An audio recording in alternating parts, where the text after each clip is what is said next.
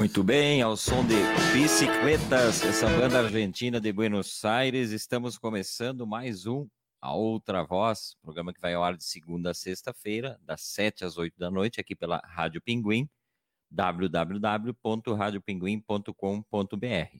Tem o aplicativo para baixar lá na Google Play, de grátis, né?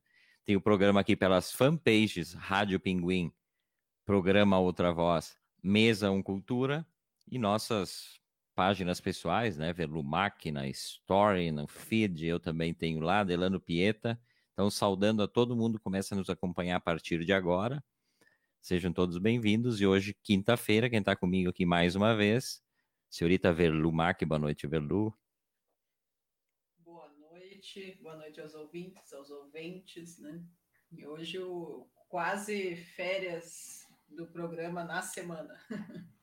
Só mais hoje.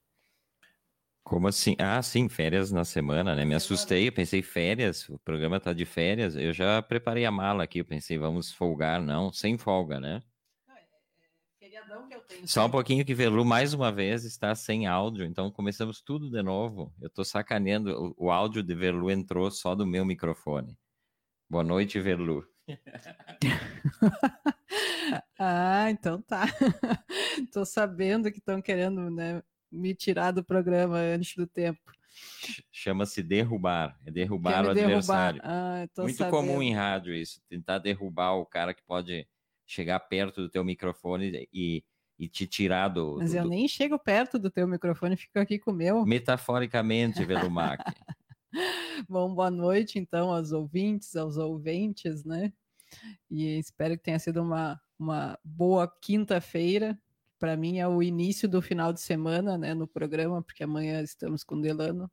Então, então, então já se preparando, né? Feriadão. Velu sempre tem feriadão, sexta, sábado e domingo. É, quem trabalha muito, assim como eu, merece feriadão toda semana. Tá certo. Deixo já saudando o pessoal que tá chegando aqui conosco. DJ Thunder, nosso Miguel Luiz Trois, né? Boa noite, Everton, Velu e Ouventes. Boa noite, Miguel, bem-vindo. O trio, né? O trio lá de Garibaldi. José Carlos Tiqueleiro, Luciane Macali e a Ângela, né? Boa noite, amigos. Eles estão dizendo boa noite. Obrigado pela companhia de vocês todos. Luiz Marasquim Abrianos, dando seu boa noite. Everton, Verlu, Old Dog e todos os amigos ouventes. Gente, todos bem-vindos aqui. Falar em Luiz, ontem, né, eu falei aqui de, de músicas de cinema, música que abria, a, música que começava, a música a gente sabia que em seguida era o filme. Lá em Garibaldi, se eu não tô louco, eu fui pesquisar e na minha memória é essa, é uma música do Frank Purcell, chama Concorde. Pena, pena que não dá para tocar aqui. Mas lá em Garibaldi era Concorde, então começava a tocar Aí o pessoal já sabia, em seguida tá, tá iniciando o filme. A do, do Luiz era do, do Conniff, né? Uh, então, essa notinha de ontem. De ontem também falamos de jornalismo. A Velu falou dos perigos da profissão, né? E ontem mesmo eu vi um, um vídeo de uma invasão de uma rádio em Pernambuco, uma rádio comunitária, em que o apresentador estava falando alguma coisa, questionando a política do presidente com relação ao combate à Covid e aí o estúdio foi invadido por alguns homens, aqueles homens com aqueles bracinhos, né? Pequeninhos. Ui, que medo. E ameaças durante o programa e tal.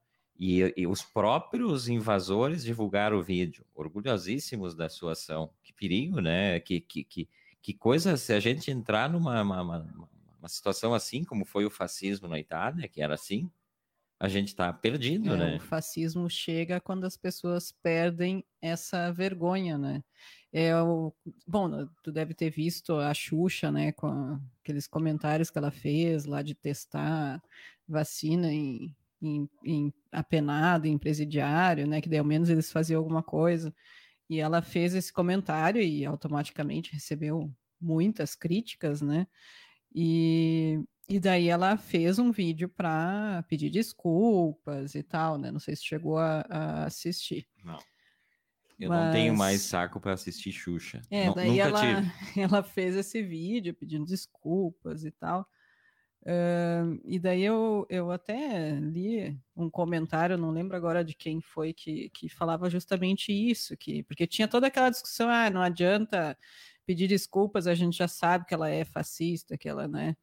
É, isso aí, ela, se ela falou isso é porque ela realmente pensa e tal. Não adianta agora vir dizer, ai, estou arrependida, porque não está arrependida, é só uma questão de marketing e tal. Mas uma pessoa comentou e disse: não, eu fico feliz que ela tenha, né? Feito essa, esse pedido de desculpas, porque o perigo é justamente quando se perde a vergonha e não se precisa mais pedir desculpas. Quando uh, essa questão uh, moral mínima de direitos humanos aí fica realmente né, sem ninguém mais da bola e, e, acha que pode falar e fazer qualquer coisa. Daí sim que a gente está em perigo, né? Então, ainda bem que ao menos algumas pessoas se dão conta, né? Tipo ela, que é uma pessoa famosa ainda no Brasil, né? E, e pede desculpas, né? É, quem pediu desculpas também num vídeo que eu vi, o filho, sei lá, 04, aquele, aquele, o filho mais novo lá do presidente, que tinha um vídeo de uma brincadeira que ele games. fez com a mãe. É, esse próprio é, aí. Sim. Que ele é estranhíssimo, inclusive.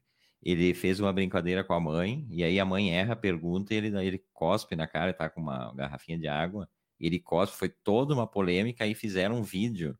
Aí eu achei mais vergonhoso fazer o vídeo aí, de, de pedir desculpas, e a mãe dizendo que ele não tinha cuspido na cara dele, dela, que era água. Mas não interessa, o cuspir é o, é o ato, não é o qual é o componente ali. Então teve toda uma, uma repercussão. Mas será que a Rádio Pinguim tem a, a possibilidade de ser invadida, a gente levar a bordoada aqui por qualquer motivo? A gente não fala em política, mas daqui a pouco algum artista que eu dou uma queimada aqui entra estúdio adentro batendo na gente, será?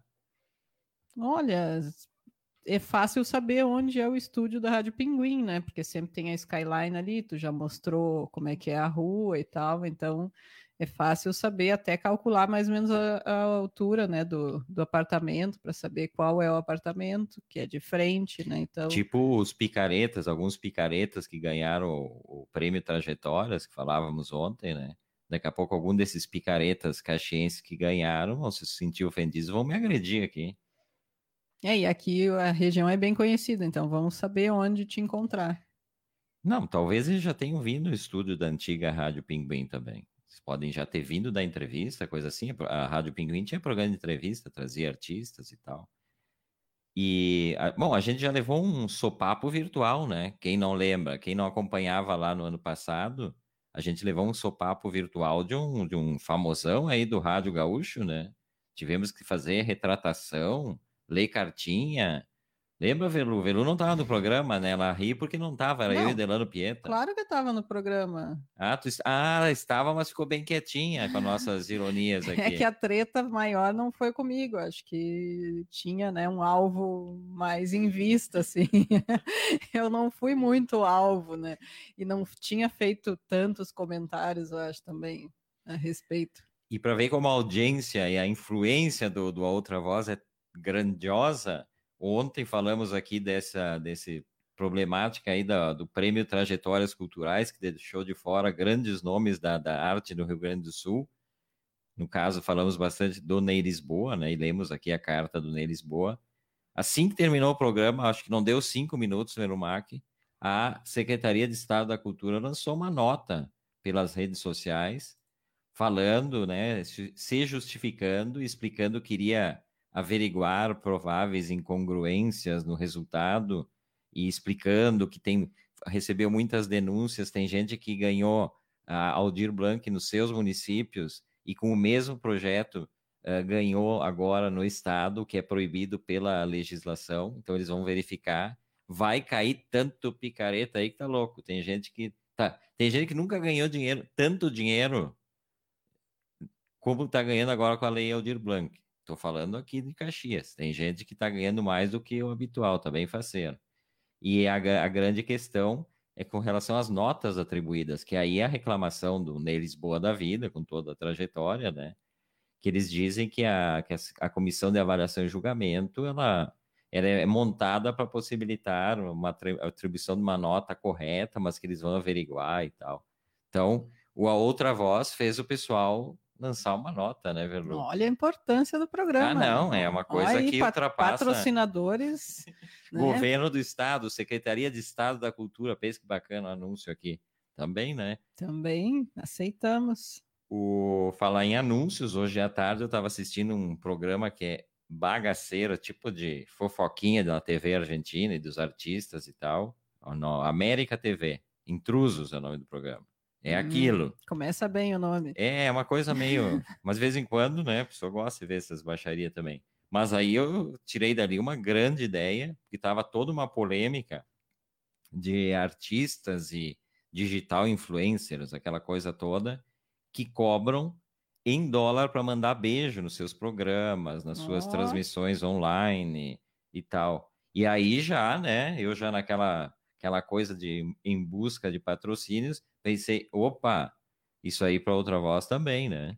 E lá na, na, Argentina a polêmica é que, além de tudo, era em dólar, era 30 dólares para mandar um beijo para uma pessoa. Tá, tá meio caro esse beijo, hein? Assim, para ser uh, à distância, né? Se fosse um beijo mesmo. E aí eles, eles levaram alguns artistas lá para vídeos, mandaram vídeos se explicando, se justificando. Aí um diz que vai para um, doa tudo para um hospital. Ninguém negou muito assim que cobra.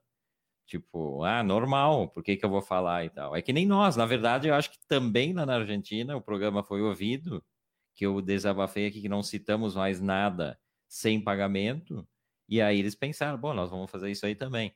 Eu pensei aqui no programa, não sei como é que nós vamos fazer isso, né?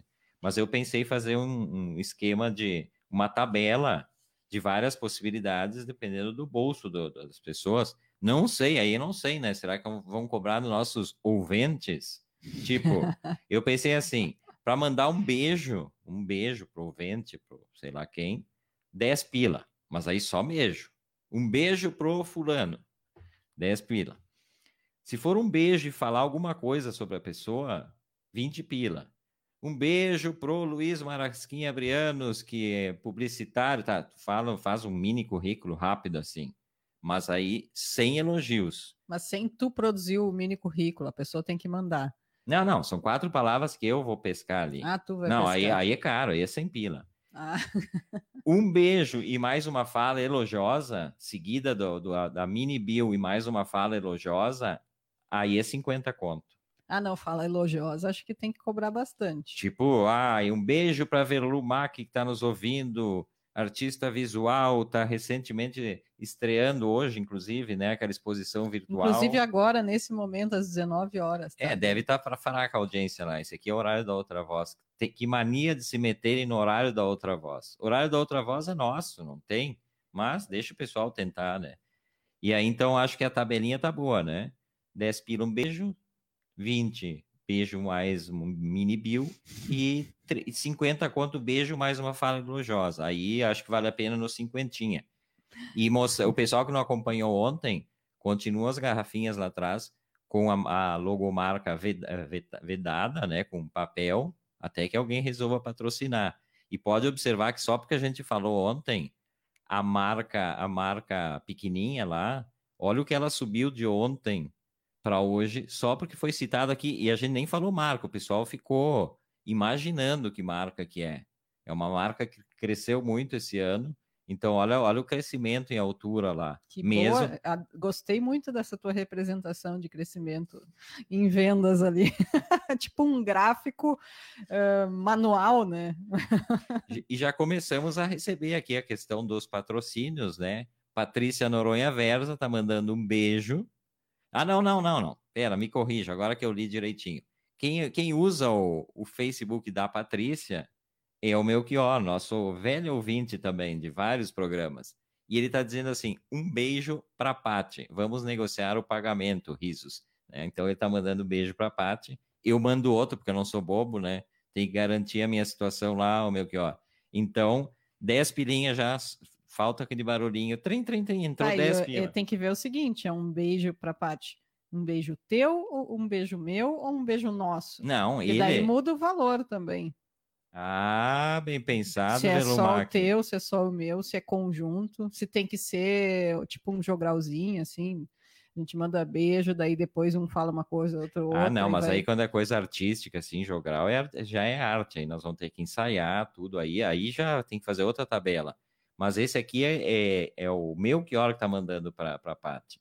Então, nós vamos ter uma tabelinha diferente também. A pessoa que, que quer mandar beijo, terceirizar beijo, que é uma coisa que o pessoal gosta também, terceirizar essas, essas manda. Esses tempos no, não é brincadeira, no antes que seja tarde, fazendo programa, entrevistando alguém, não me lembro quem que era.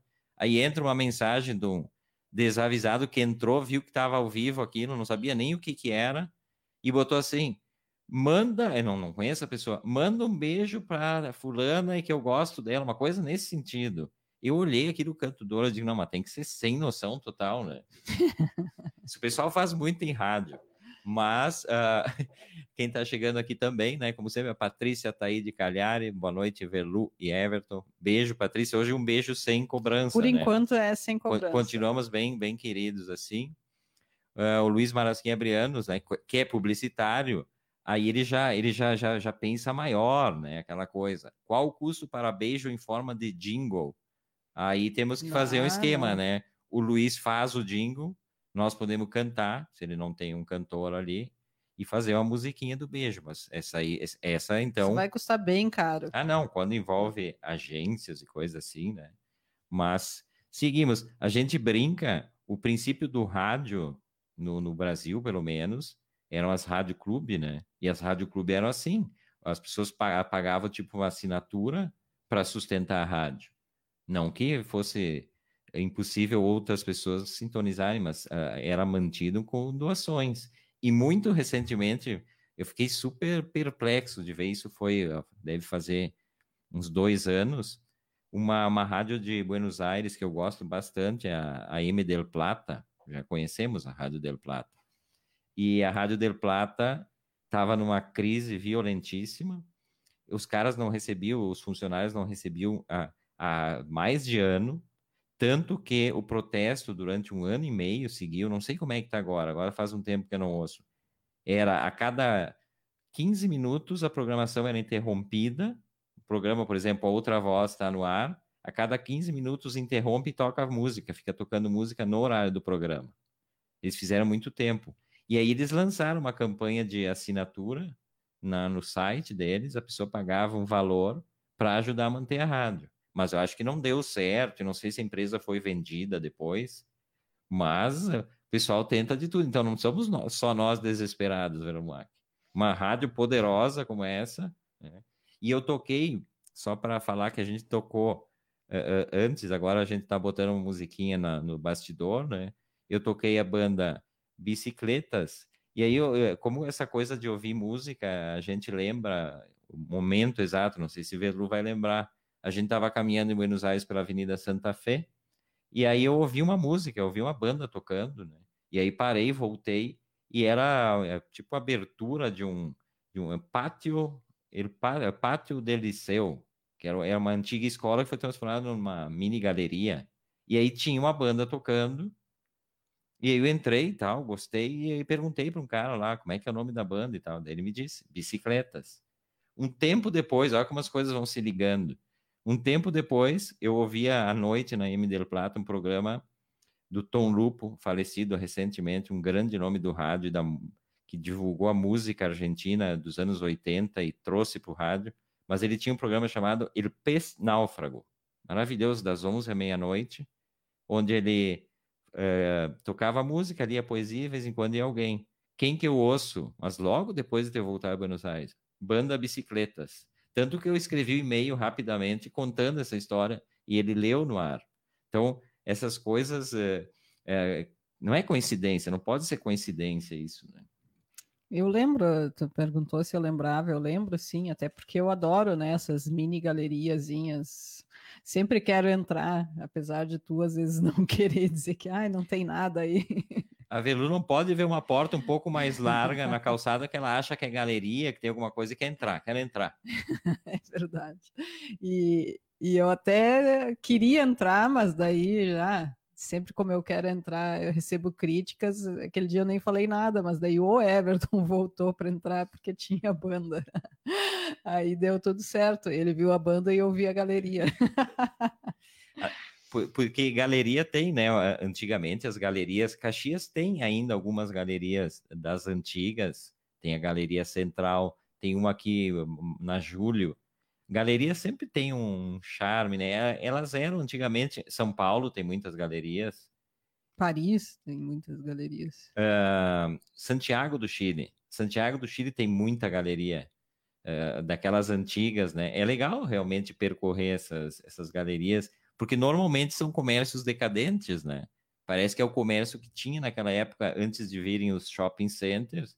As galerias faziam um pouco essa função mas com uma função melhor ainda, que era permitir a pessoa atravessar a quadra sem se molhar e dar do outro lado mais rapidamente, né?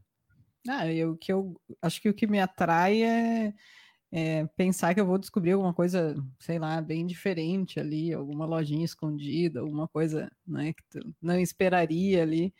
Então acho que é isso que me atrai. Esse é outra voz desta quinta-feira. A gente vai até as oito batendo um papo por aqui. Deixa eu saudar aqui, deixa eu ver quem mais escreveu. A Patrícia Ataíde Calhari está agradecendo né, o beijo gratuito que recebeu, né? Ainda dentro da promoção, estamos em promoção. Estou brincando, gente, mas nós vamos ter que achar alguém, alguém, alguém que queira ser citado aqui para mandar esse beijo, né? Que a gente manda um monte de beijo aqui para. Inclusive aquele pessoal que aquele que nos soqueou virtualmente e tal, a gente pode mandar até, até para ele, mandamos um beijo, né? Ah, sim, a gente não tem. Pagando bem, né? Não, não tem problema aqui. Quem está com a gente aqui também, a Liana Notari Rigatti, lá de Garibaldi. Bem-vinda, Liana. O Bruno Balacó, de Fortaleza, no Ceará, lá passando calor, né? E nós aqui já nos agasalhando. Se bem que Velu tá bem, bem calorosa hoje, né? Calorosa, não. Na verdade, eu procurei, procurei, procurei. O meu... tem um kimono que é Uh, acho que a peça, minha, minha peça de roupa preferida, assim, há um tempo já, acho que desde que eu adquiri. Aquele ele... que serve de coberta para o Dulizinho. Sim, é uma peça preferida dele também. Ele, eu e ele gostamos do meu kimono azul. E, e, daí eu fiquei procurando, já queria botar hoje de manhã, não achei, daí saí já meio atrasada para trabalhar, porque não achei o kimono, procurei, procurei. Aí, meio-dia, tentei dar uma olhada. Daí, quando eu estava indo para o trabalho, eu pensei, não, eu sei onde eu botei. Aí, de tardezinha, agora eu cheguei em casa e fui procurar no lugar que eu achava que tinha deixado e não estava. Daí eu pensei, não, não é possível, né, que eu, que eu perdi o, o kimono. Aí, no fim, fiquei, bom, até chegar no programa aqui, eu estava procurando ainda o, o kimono, daí encontrei. Aí pensei, ainda bem, Ela tá senão falando ia ter que... tudo do kimono, mas não tá com o kimono. Aí não entendi a história. Pois é, mas é que daí eu botei para lavar, né? Porque tava meio embolado num canto ali, daí não quis botar. Com todo, com todo o, o, o, o guarda-roupa da Rádio Pinguim para as estrelas, o meu é ralinho ali, mas o guarda-roupa da Rádio Pinguim para as nossas estrelas, tipo Verlumac, é uma coisa absurda dá para fazer programa por 10 anos sem eles repetir a roupa. Não, repito, o meu caso não. O meu vocês vão ver que eu repito toda semana. Mas então eu não entendo por que essa coisa. É que Tem que é... vir com roupa inédita todo dia. É Está é para o mundo, uma peça assim, né, que eu, que eu gosto muito, assim, tu não tem peça, uma peça assim, uma roupa predileta que tu tu use, assim, não, sempre tem a vontade não, de usar? Ninguém, não, não tem essas histórias. É a roupa que tá ali, a primeira do que tá em cima ali, pega, bota e acabou. Não tem muita história. Vamos falar um pouquinho desse cinema. Tem um filme que está bem cotado a ganhar o, o, Oscar desse ano. Não que eu seja a favor do Oscar, né? Não quero saber do Oscar. Mas me chamou a atenção o Nomadland, que é um filme adaptado de um livro de 2017 que fala desse fenômeno das pessoas que vivem sobre rodas, né? Com seus trailers, seus uh, aqueles ônibus que são casas e tal.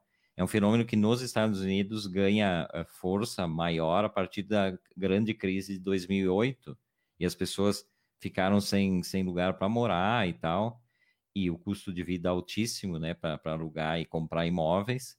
E aí se, se fala em cerca de um milhão de pessoas que vivem sobre rodas nos Estados Unidos, que é um número absurdo, né? E aí esse filme, então, ele, ele conta, é uma ficção, mas com participação de algumas pessoas uh, que fazem o papel delas mesmas, né? Tem o, o Bob, que é um cara bem famoso, porque ele é o presidente de uma entidade que, que tenta coordenar né, essa questão, porque tem uma série de questões estruturais Pra, não é simplesmente pegar o ônibus e sair estrada fora, estacionar em qualquer lugar, tem que saber onde estacionar, tem os terrenos públicos, tem, tem as cidades que expulsam os caras, o cara estacionou ali, tu vai lá e pede para ele se retirar, porque tem locais pagos também, né? Então, uh, tem essa associação. E aí é, é, interessante, a gente não viu o filme, nem sei se ele já está disponível em alguma plataforma, assim que tiver eu quero ver, que eu fiquei curioso, mas é interessante pensar nesta forma de vida. Eu me lembro quando a gente estava em, em Santiago, de novo Santiago vindo, e me lembrei agora que a gente conheceu um casal de brasileiros cariocas que fizeram isso, né? Se aposentaram, eles contaram para nós, a gente estava numa fila para entrar em alguma coisa. E eles contaram, eles compraram um, um ônibus, montaram ele e saíram sem destino, assim, pela América do Sul. Uh, e tem muita gente que faz isso, né? E eu não sei se eu faria. Não, eu, essa é, eu acho super. Eu, eu tenho trauma de quando era criança de acampamento, por exemplo. Minha família fazia acampamento, uma barraca enorme. Eu tenho trauma, sempre achei uh, desconfortável tudo. E eu acho bonito esses ônibus e tal. Mas eu acho um aperto, uma, uma opressão tu entrar dentro daquele cubículo e passar a tua vida ali. Né? Farias isso, Verlu? Sabe que é um assunto que, que uma coincidência, porque faz um tempo já que eu venho sempre no YouTube, né? O YouTube fica te sugerindo vídeos ali, e sei lá, acho que faz um ou dois meses que eu estava meio obcecada assistindo vídeos de tiny houses, né? Até cheguei a comentar aqui em algum momento. Que, que, que são as tiny, tiny, houses mesmo? Que não são as, uh, no Brasil, no caso, são as mini casas, né? Sobre rodas. E, e é um estilo, todo um estilo de vida, né? É claro que existem muitas formas, né? E muitas, uh, assim, possibilidades dentro das condições de cada pessoa, né? A maioria das pessoas, e pelo que eu li também desse filme, uh, eles retratam mais essas pessoas que não tiveram muita opção, né? Foi mais uma questão ah, teve a crise imobiliária, né, a grande crise nos Estados Unidos em 2008, muita gente, muita gente perdeu as suas casas, né, que eram casas hipotecadas, né, que eles pagavam, não, não conseguiam mais pagar, e nos Estados Unidos a política deles de em relação às casas, assim, é, é, bastante diferente do que aqui no Brasil, né? Que aqui, se a pessoa mora numa casa, só tem aquela casa, dificilmente eles vão despejar, né? Tão facilmente. Mas nos Estados Unidos, eles, a, a polícia chega e te avisa que tu tem, ó, tu tem até amanhã para sair. E se tu não sai, eles trocam chave e deixam tudo que tem dentro, tu não entra mais, né? Então, é, é, bem assim austera a política deles, né, em relação a, a, a, imóveis, assim, a moradia. Então, muita gente nos Estados Unidos não conseguiu mais, perdeu sua casa e, e para alugar a casa também, né, os aluguéis são caros, né, e muita gente ficou desempregada.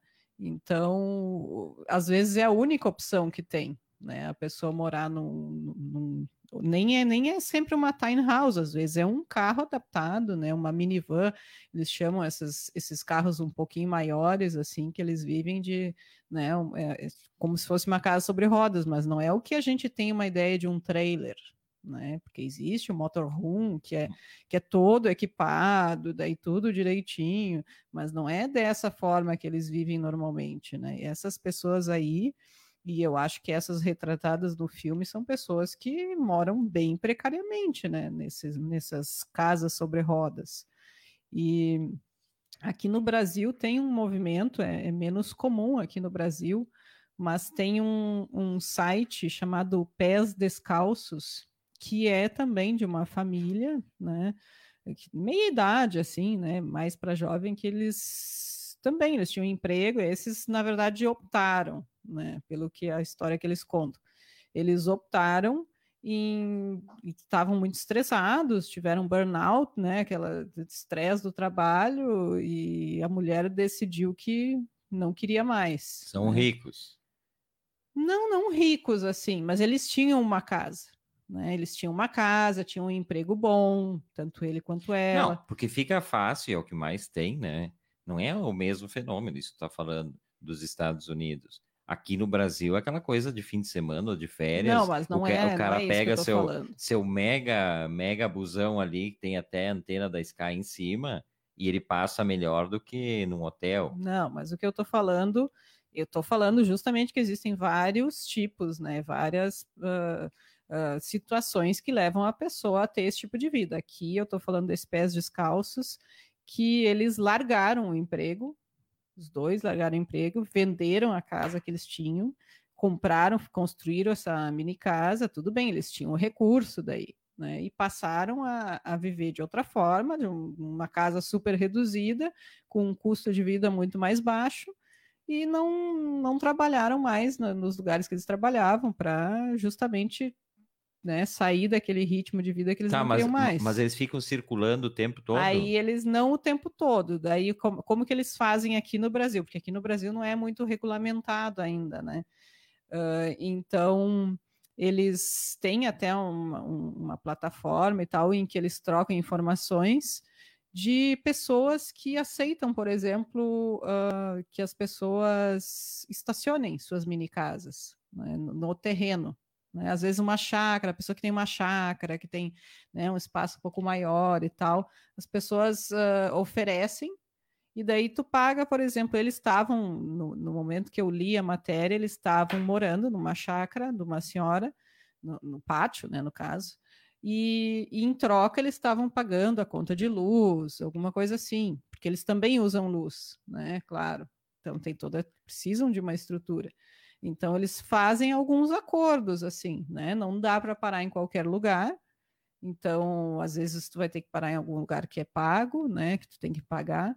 Tem lugares que eles uh, fazem questão que tu estacione, né? Ela, ela comentou ali no site que tem pessoas que gostam, né? E, e, tem lugares que te cobram alguma coisa. Isso aqui no Brasil, mas não é muito comum aqui. Nos Estados Unidos é, já sempre foi muito mais comum essa questão de ver em trailer, né? Lá nos Estados Unidos sempre existiu, justamente população de baixa renda que não consegue alugar, que vive em trailer, e agora tem muitas essas pessoas que estão vivendo, inclusive, em carros comuns, não é nem carro, né, com espaço. Não. Essa ideia de ser nômade, eu adoraria ser nômade. Eu acho legal a ideia de tu estar tá o tempo todo circulando. Hoje eu estou morando aqui, amanhã eu estou em Paris, depois eu estou no Japão, eu adoraria ser nômade.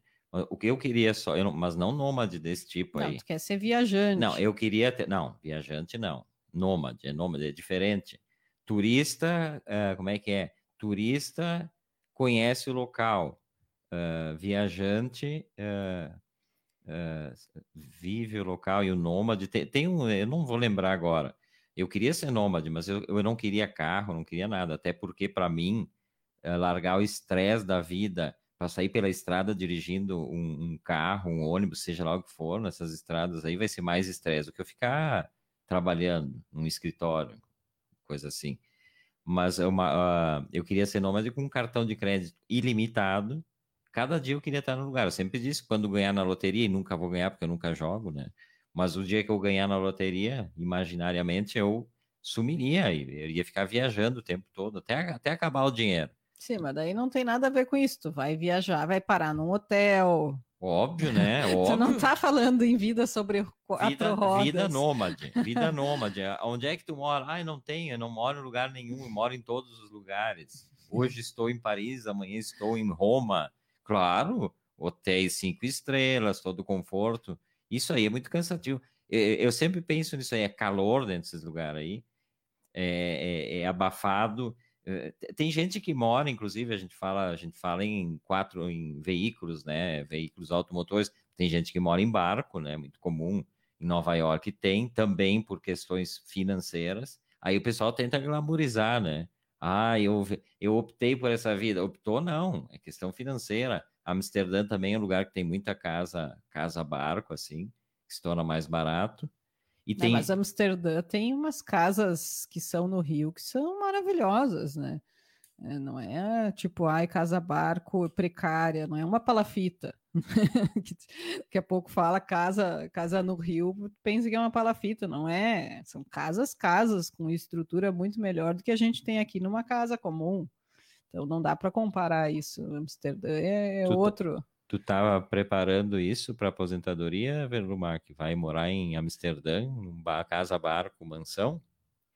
Não, é, a vontade até pode ter, mas só falta o dinheiro por enquanto. Não, porque a separação, o divórcio é fácil, né? Isso aí é fácil. Se optar por essa vida nômade louca aí, eu Mas tô fora. Mas quem mora nessas casas, é que é outra coisa. Quem mora nessas casas barco em Amsterdã, por exemplo, eles não são nômades.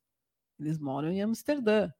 No não, máximo dá uma mexidinha na, na casa ali para pegar mais sol, mas não ficam saindo do espaço. Mas para que então morar na água? Ah, é Fica um aqui... outro lugar para morar. Aproveita, sei lá, deve ter alguma, sei lá, vantagem. Ontem, por uma coincidência, tu citou Amsterdã, eu não sabia, mas ontem eu assisti um, uma reportagem sobre um bairro em Amsterdã que, que tem, uh, são só casas na água, no rio, né? São 40 e poucas casas, né? Mas tu olha assim, casas, casas, né? Não, não é casinha. Então, 40 e poucas casas uh, no Rio, e essas casas, elas são, assim, tudo que é tecnologia para ser sustentável. Então, elas produzem a sua própria energia com painéis solares, né? Só então, compram comida um da.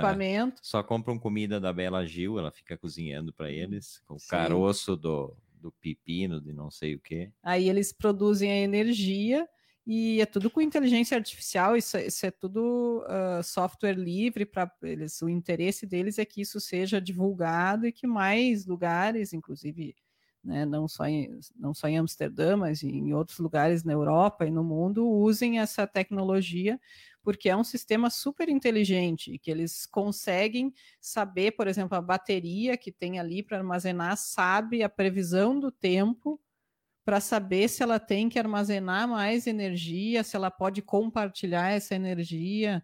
Né? Então, tem toda uma questão de produção de energia local, né? menor, não uma produção, por exemplo, não, tem uma, uma grande produtora. Não, é produções locais e esse, essa comunicação entre as redes para saber o que, que é mais viável, o que, que precisa ser feito, né, para não ter falta de energia, para conseguir tudo, porque tem períodos que eles não conseguem toda a energia, né, quando é muito frio, não tem muito sol, eles precisam da energia uh, geral, da rede geral. E quando tem muito sol, eles conseguem doar energia que produzia mais. Então é todo um sistema super tecnológico, né? Verlu, a especialista em, em tecnologias ecológicas, em sustentabilidade. A Velu vive assistindo essas coisas aí, né, Velu? Esse é outra voz desta quinta-feira. A gente vai até às oito batendo um papo. Hoje está bem ecológico o papo, né? É, mas é. a gente estava falando do, das pessoas sobre casa sobre roda, né? Aí foi para casa sobre barco e foi dando uma mudada. Mas dentro dessas de casa sobre rodas, nos Estados Unidos eu vi também algumas reportagens eles têm, inclusive, espaços uh, que são uh, que eles se organizam em comunidade, assim, que eles têm uma cozinha, né? Espaços assim uh, melhores para poder fazer alimentação, conviver, fazer trocas e tal, e vivem só dormem no carro. Né? Então tem tem algumas organizações para essas pessoas aí. Parabéns para todos os envolvidos, então. Mas tudo isso para falar do filme, né? Bastante cotado mesmo, Nomadland. Talvez uh, as pessoas tenham essa, esse imaginário, né, de, de viver, sair pela estrada e tal.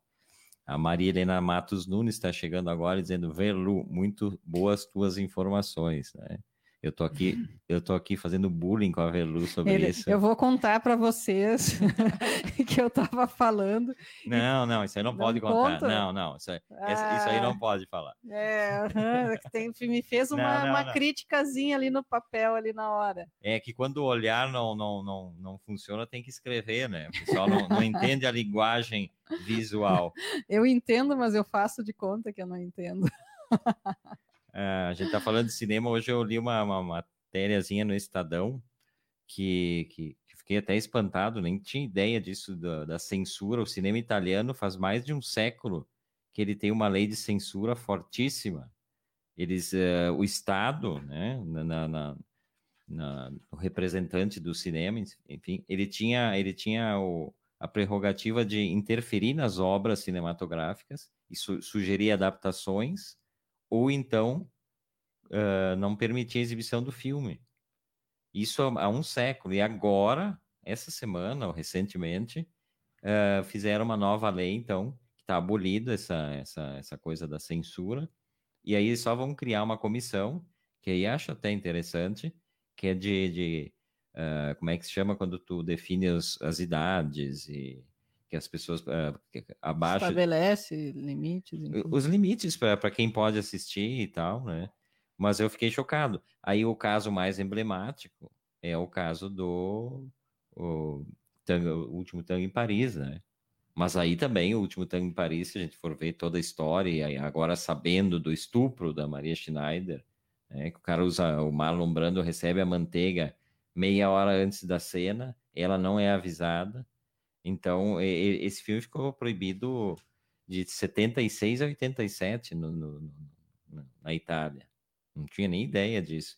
O filme é de 72. Mas e essa censura acontecia até hoje ainda? Ainda faziam isso? Sim, recentemente tem um caso emblemático de 88 aí. Daí o cara entrou na justiça e conseguiu exibir o filme e tal. Tá, mas será que agora, 2021, ainda faziam? Se foi abolida agora, ainda faziam, né? Mas aí, claro, o, aí tu fica pensando os filmes do Pasolini, os filmes do Pier Paolo Pasolini, os filmes dele eram complicados, pensando numa censura, né? Uma censura de, de cenas escatológicas que tem muitos filmes dele, de sexo, sexo grupal, aquelas coisas assim, né? Então, não, não, não sei. Eu, eu acho assim, eu, eu, eu acho que às vezes é, são muito apelativos os filmes com relação a isso. A Velu já é contrária. Ela fica braba quando eu faço comentário, tipo, cenas longas de sexo e tal.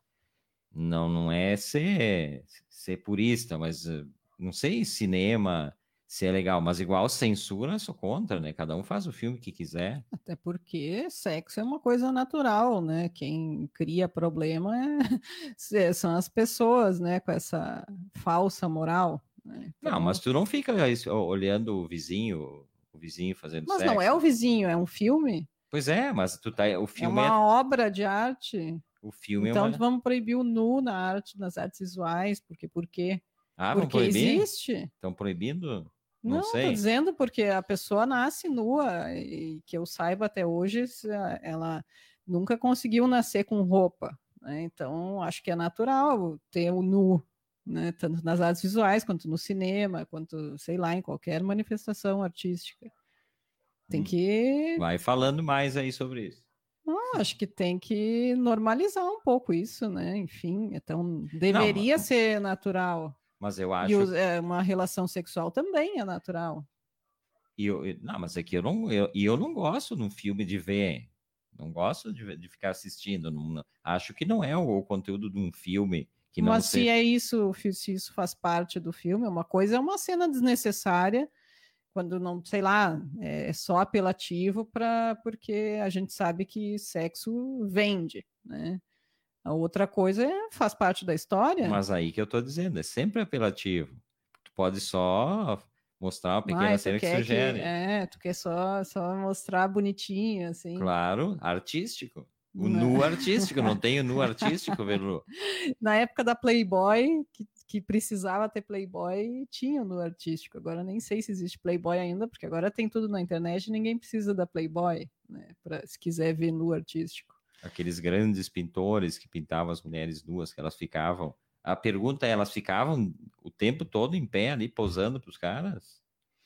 É, o tempo todo, é que não era em, em uma vez, né, que era feito um, um retrato. Normalmente, a, pessoa pousava várias vezes para o artista, para ele fazer um retrato, por exemplo. Né? E nem todos faziam com a pessoa o tempo todo presente. Né? Então, isso varia de artista para artista. O, o é, é, é, neto do, do Freud, né? Que, que, é, que foi um grande pintor, né? Que pintava muitos nus femininos, toda uma polêmica e tal com, com relação às, às modelos, né?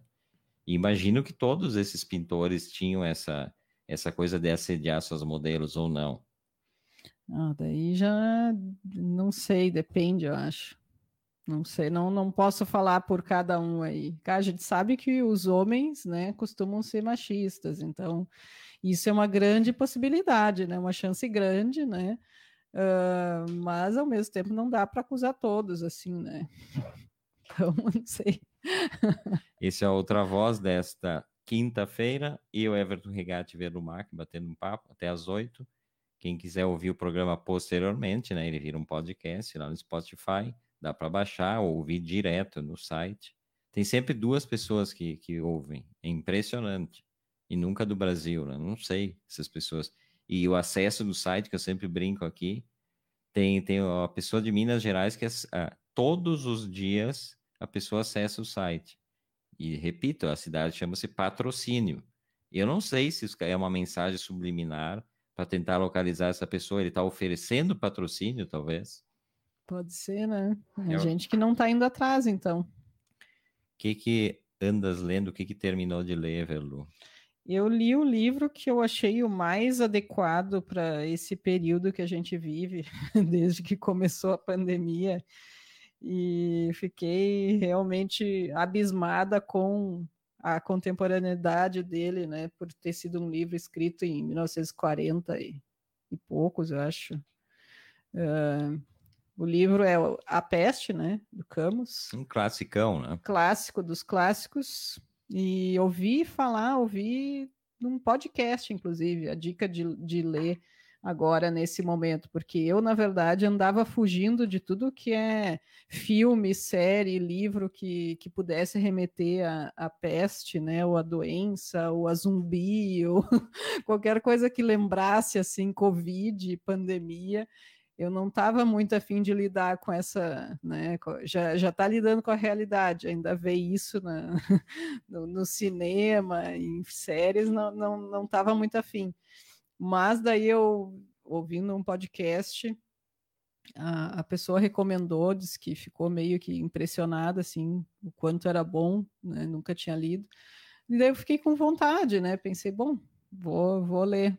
Daí compramos o livro e fui ler o livro e é impressionante assim poderia ser transposto assim para hoje qualquer lugar né no Brasil inclusive uh, e escrito em 1940 e poucos é francês né numa cidadezinha fictícia Oran né a cidadezinha que se passa né que é acometida por uma peste né como se fosse o Covid hoje e a cidade fica então isolada né? Eles, eles fecham todas as saídas, ninguém entra, ninguém sai.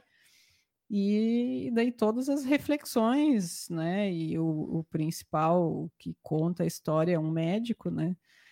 E ah, é realmente interessantíssimo, assim, eu, eu recomendo como a leitura para pandemia, assim. Eu acho que o livro que eu li que mais mais está de acordo com o nosso tempo, assim. Mas aí eu já vou tretear aqui contigo. Quando se diz assim, ai, esse autor é tão atual, ele escreve uma coisa e tal, mas não é que a história não é sempre a mesma? Ele está escrevendo aqui, ah, ele é um gênio porque ele, ele ele escreve uma coisa lá em 1947 que tu vai ler hoje ela se, se, adequou, mas o mundo sempre é igual. Não, ele tanto que ele, ele faz referência à peste anterior, né, a gripe espanhola. Então sempre tem uma coisa anterior para ser a referência, mas é impressionante como não muda, né? E é interessante que, que mesmo pensando assim, ah, com toda a diferença tecnológica que nós temos, né, a vida hoje como é muito diferente do que era em 1940 e poucos, enfim, mas ele escreve um livro que isso não tem nenhuma importância, sabe? Não, não faz Sim, diferença o, nenhuma. O ser, o ser humano é sempre o mesmo, ele não mudou. O homem das, o homem das cavernas, a Idade Média, ela continua. As pessoas, o instinto, o instinto que a gente tem é o mesmo. Essa, esse verniz de civilização que se diz que a gente tem, eu não acho que a gente tenha. É só abrir um jornal, ver as notícias, vai na sessão policial ali para ver. Eu acho que o, instinto, o ser humano é sempre o mesmo. Tenha ou, tecnologia, não tenha, se disfarça. Tanto que a gente sempre discute aqui a questão do, da internet, os comentários da internet que a gente lê. Esse comentário sempre teve na cabeça das pessoas o tempo todo. Agora que elas podem escrever ali, as pessoas ficam chocadas. Olha só o cara tá falando. Mas o cara sempre pensou isso e nunca te incomodou? O teu vizinho reaça que fala que tem que, sei lá, eh, é homofóbico, por exemplo. Ele sempre falou isso e isso nunca impressionou. Agora as pessoas ficam se fazendo de desentendidos, tipo, olha o que o cara tá falando. Eu acho é, que. A diferença que... é que agora chega em muito mais gente, né? É isso. Mas não deve causar espanto. Tu sabe o pensamento das pessoas, dos teus próximos aí. Então, então, então eu, eu, é, eu nunca li a Peste, realmente nunca li. Sei que é um clássico, tem. Não, mas é um livro assim, porque é um clássico, ah, né? Não, não é por nada assim que ele é um clássico. Justamente eu acho essa questão de ser atemporal, acho que é muito importante num clássico. E nesse especificamente, eu digo que a, a escrita é muito atual também, né? A forma de escrever. Né? Então, não parece que tu está lendo um livro que foi escrito nessa época. É uma, uma leitura muito rápida, assim, prazerosa, fácil, né? Então, poderia ter sido escrito hoje por isso também, né? Pelo estilo de escrita, assim. Então, acho que acho que isso também me, me impressionou um pouco mais, assim, porque quando tu vai ler um clássico, tu, tu já espera uma linguagem, né, um pouco é, diferente, né, do que tu tá mais habituado e tal, para nossa época, né? Mas aqui não, tu pode ler como se tivesse escrito realmente agora nessa pandemia, assim. Então, e é muito, muito bom o livro. Engraçado, tu falou em atemporal, uh, a literatura latino-americana, eu estou lendo um, um, outro livro chileno, se chama La Resta. É impressionante como a literatura latino-americana é impregnada de momentos históricos e eles estão presentes em livros que talvez nem falem sobre isso, e aí eu falo, por exemplo, da literatura argentina, a literatura chilena. A literatura chilena, por exemplo, eu li dois ou três livros chilenos recentemente, ficção, e todos eles têm, no fundo da história, sempre aparece o plebiscito de 88, que determinou a saída do, do Pinochet do poder, que foi aquela campanha publicitária. Tem um filme, inclusive, né, que conta essa, essa campanha publicitária, acho que se chama No, que tu tinha que votar sim ou não para permanência daquele uhum. regime, e o no ganhou. Uh, uma coisa surpreendente, porque os caras tinham o poder, era dominadíssimo, né, a população, e ganhou no. E, e em todos esses livros, mesmo que não trate do assunto ditadura, surge de, de pano de fundo. E aí, se tu, sabe, se tu não sabe, se tu não tem essa referência, talvez aquelas coisas citadas, esse que eu tô lendo, por exemplo, ele é muito enigmático, assim. Ele, ele, ela narra, por exemplo, os pais e a família toda ouvindo um, uma transmissão de rádio e vai dizendo assim, ah, 83% apurado dos votos, ganha o no e tal.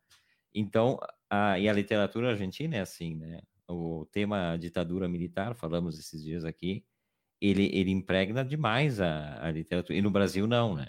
O Brasil, a questão histórica passa meio que batida nos livros, me parece. A literatura brasileira é bem diferente do restante da, da, da América do Sul. É, não é por acaso, né? Esse apagamento histórico, a anistia, né, de todos os envolvidos na ditadura, essa não foi por acaso, foi realmente um apagamento, né? Então, e talvez tenha faltado um pouco de iniciativa ou de coragem também de, de escritores, né, para falar um pouco mais sobre isso, não sei. Não, porque a literatura brasileira, ela sempre é muito. Quando a gente pensa a, a grandes escritores brasileiros, e eu digo abarcando toda a história, né? A gente sempre pensa em quem? Jorge Amado, Graciliano Ramos E é sempre uma história daquele Brasil profundo, do, do, do Nordeste, daquela vida, né? Daquela vida sofrida, mas ao mesmo tempo fazendo o, o, transformando as pessoas em pequenos heróis, né, do, do dia a dia. A literatura brasileira tem muito disso, né? A gente acha pouca coisa que, que faça referências históricas. Claro, referências históricas aí do Nordeste tem, né? Toda a história do, da, do, do, do, fazendeiro, do opressor, né? Do, do peão e tal. Sim. Mas é, a literatura brasileira vai mais para esse lado, né? Ou para a literatura urbana, né? A literatura urbana aí Machado de Assis e toda, toda essa, essa, esse pessoal que fala dessa, dessa coisa da, da cidade.